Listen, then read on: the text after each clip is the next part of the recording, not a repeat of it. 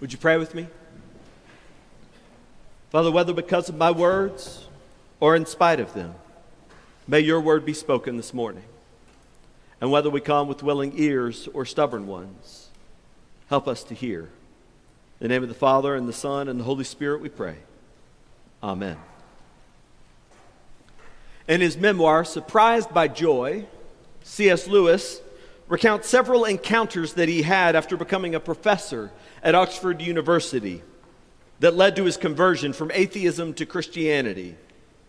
One of those encounters was a conversation between three people Lewis himself, his friend, the Professor Owen Barfield, and a student of Lewis's named Bede Griffiths, who would go on to become one of the great missionaries in the history of India. Lewis tells this story. He says, Once, when I and Barfield and Bedes were lunching in my room, I happened to refer to philosophy as a subject that we taught. Barfield interrupted. It wasn't a subject or a philosophy to Plato, it was a way. I saw the quiet but fervent agreement of, Ber- of Bede Griffiths as well. I saw the quick glance of understanding between these two that revealed to me my own frivolity. Enough had been thought, I realized. Enough had been said and felt and imagined. It was about time that something should be done.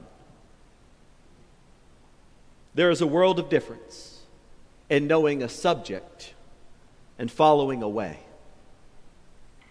And that's the conviction that we have tried to impress upon you in every sermon through this series that we have talked about this month, as we have talked about what it means to follow the way. We've made the case every way that we possibly can. We've read the words that came from the very mouth of Jesus when he said, I am the way and the truth and the life. No one comes to the Father except through me. And we've walked carefully through the book of Acts to show that before we were called Christians, we were known as the followers of the way. We've pointed to an ancient image of prayer called the labyrinth so you could have a visual aid to help you imagine what God has done in all the switchbacks and through all the traveling companions that you meet along the way.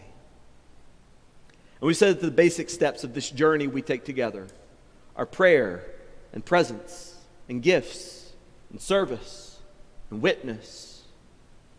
And we've tried to break these down in such a way that you can take a new step in at least one of them. And through all of this, we said that this understanding of the way is at the heart of our long-standing mission as a church. Dauphin Way exists to make disciples who make a difference. And we've said over and over a disciple is just another word for a follower. We are here to follow the way. It was 300 years ago that a preacher named John Wesley began to preach about what he called the scripture way of salvation. But maybe this language and this imagery and this picture of our still our salvation still feel new to you. Maybe you spent your whole life thinking about salvation as a moment that's somewhere in the past or something that you hope for in the future. It might be strange to you to hear us saying that our salvation is an ongoing process, a continual work of God through Jesus Christ. And even now, on our fifth Sunday in a row, this might still be a new way of talking about salvation for you. But I hope that we have at least convinced you that we didn't make it up. But we do run a risk when we talk about salvation this way, when we talk about our relationship with Jesus Christ in this way. If I'm not careful as a pastor, I might make you think you've got something to prove. I might make it sound as if these steps along the way are something that you have to do in your own power. You might think I am saying that holiness and faith and salvation come to those who pay their dues. You might think you are earning your place in God's kingdom or making your own way into the heart of God. Jesus once told the Pharisees, You will cross a continent and an ocean just to make a convert. And when you've done so, you make them twice the child of hell that you were before. And I would be that Pharisee if I spent Sunday after Sunday inviting you to follow Jesus, only to make you feel as though you've got a lot of catching up to do before you ever get to know Him. Today, from the Gospel of Matthew, we hear Jesus' last command and his last promise to the first disciples. And Jesus commands them to go, hit the road, get going, take the next step, and keep going until you've made disciples of every nation. But when Jesus gives this command, he also gives a promise. He does not promise to meet them after they obey. Jesus does not tell them, I've got some errands to run. I'll catch up with you in Caesarea. Make sure you make good time. We'll get lunch when you've caught up. No. Jesus promises the disciples that he will be right beside them every step of the way. Surely I am with you always, even to the end of the age. In a few moments, we'll ask you to make a promise to God. We'll invite you to take some new step in the way of discipleship. And if you are taking that way in some sort of desperate desire to prove yourself or to prove that you belong, then for your own sake, I would rather you just sat where you are and waited instead of coming forward when we make our pledges. Because you don't have to pay a toll to enter into salvation. Jesus has already paid every price. You don't have to chase down God, He's already found you. He's with you. He's already with you. It was God who first planted in your mind the idea that there might be a better way. It was God who gave you the power to turn and go in a new direction. God has given you the power to take every step along the way. And God has shared his power with you by walking every step of it with you. It was Jesus Christ who was grabbing your arm or cheering you on and saying, You can do this. Every step you take is a testament to his power in you. And we have a word for that power. We call it grace. Grace is the power of God freely given to make us what we could not make ourselves. And the heart of the story of your salvation is not about what you do for God. It's about what God has done for you. And that's why, when we map our core promises as a church to the ancient sign of the labyrinth, our prayers, our presence, our gifts, and our service, we put witness at the heart of it all. Because in the end, anything that we do for God is just another way of giving glory for all that God has done for us. I once heard the theologian Marva Dawn tell the story that had been passed down in her family about the life and death of her grandmother, a German immigrant to America and a devoted Lutheran churchwoman. As she lay on her deathbed, with family attending her, Marva Dawn's grandmother began to sing. She sang an old remembered song from the old German hymnal. And when she got to the end of that one, it reminded her of another, and she began to sing. She kept it up for hours, song after song, each one reminding her of another, and every single one sung to the glory of God. And then after hours, she stopped and said, That's all I know. And she died. And isn't that a witness? It's not the kind of witness that can be made in a moment. It's the kind of witness that comes from what Eugene Peterson calls a long obedience in the same direction. It's the kind of witness that comes from having spent a lifetime in the company of Jesus, following him step by step all the way home. It is not the kind of witness that gets to the top of the mountain and shouts, I deserved this. I earned this. It's the kind of witness that turns to Jesus. Says, Thank you. Thank you for bringing me all this way. Thank you for coming to get me. The 20th century saint Dorothy Day said in her autobiography, The Long Loneliness, that, quote, we must live this life now, for death changes nothing. If we do not learn to enjoy God now, we never will. And if we do not learn to praise and thank Him now and rejoice in Him now, we never will. And then she added, Let us remember St. Catherine of Siena, who said, All the way to heaven is heaven, because Jesus has said, I am the way. All the way to heaven is heaven because Jesus is the way.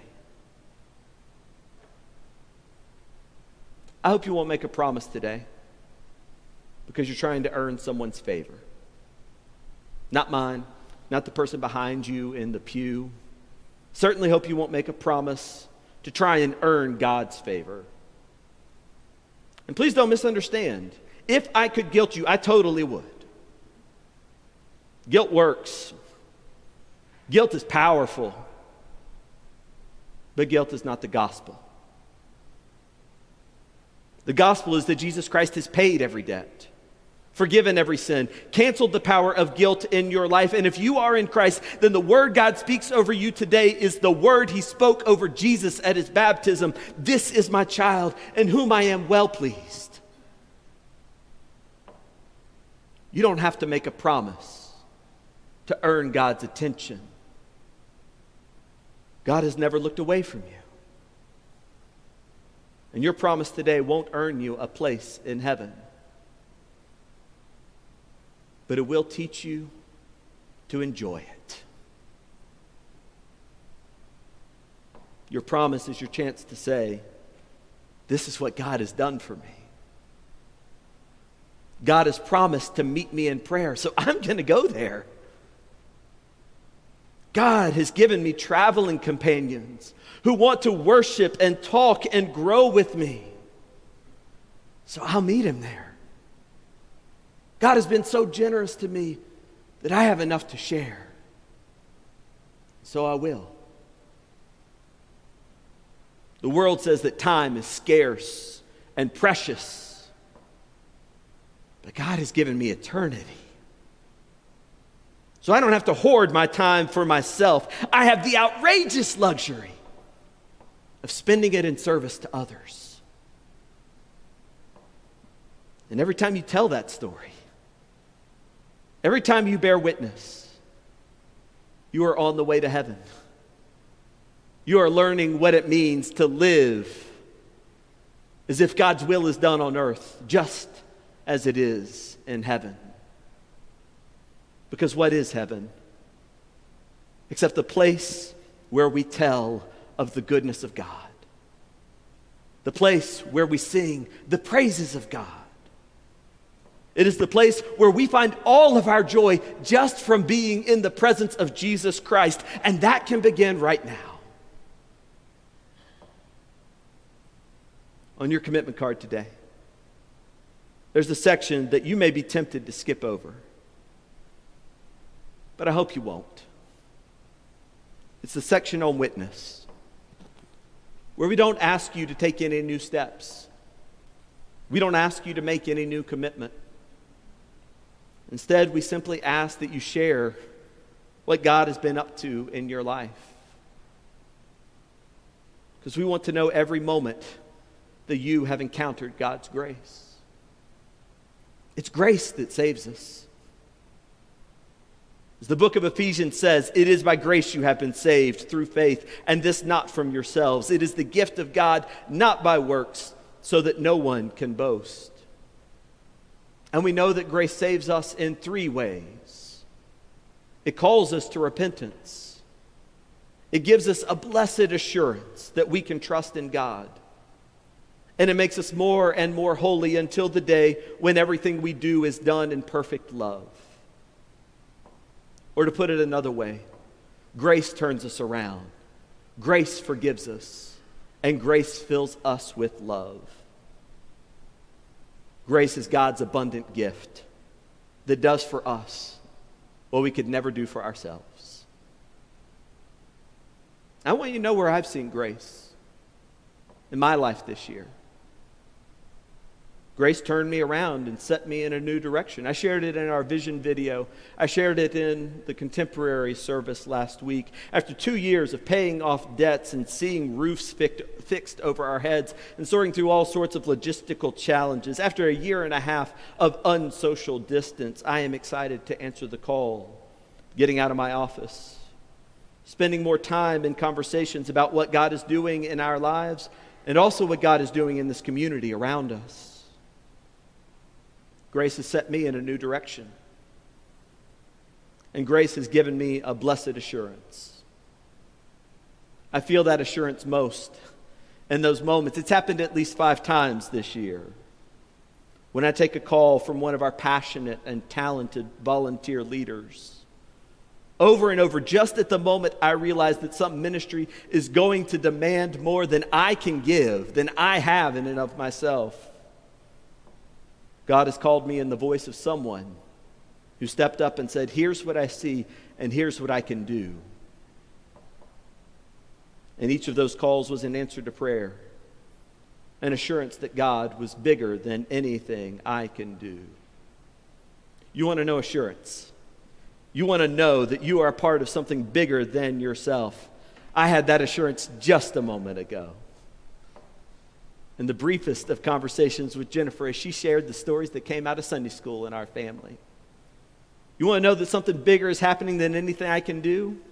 Our children have been talking about their commitments and their walk with Christ. And when asked what Sunday school was this morning, this is what my son heard, not from me, but from those who poured themselves out. I learned that when God is trying to meet the needs of the world, he uses us because we all have gifts and we all have different gifts.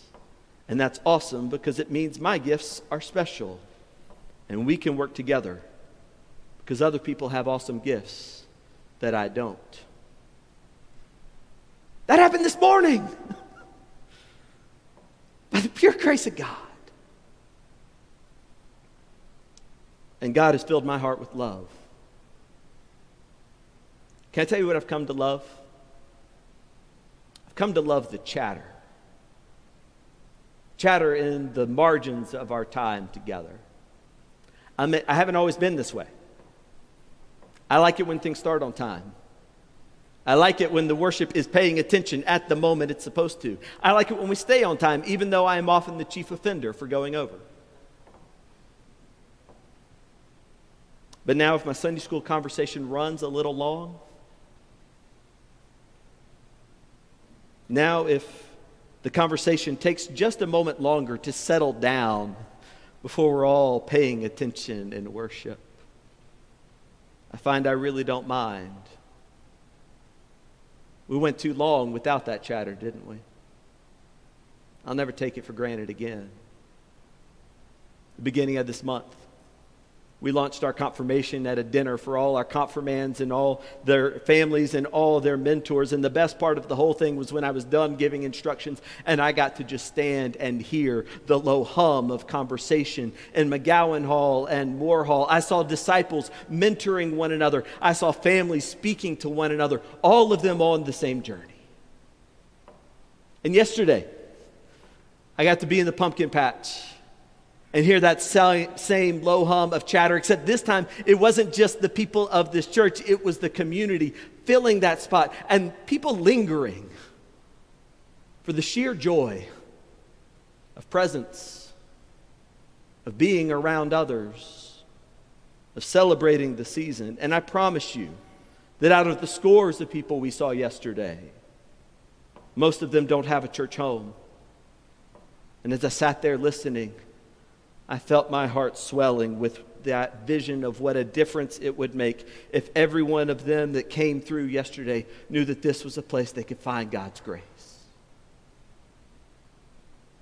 There has never been a season in my life when I was more aware that only the grace of God would get me through. And wouldn't you know it? here we are. Still going,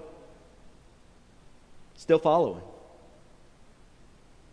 If you're worshiping God today, if you're here, if you're at home, tuning in and joining, if you are worshiping God today, it is by the grace of God. You have been saved. And you're being saved. And by God's grace, you will be saved.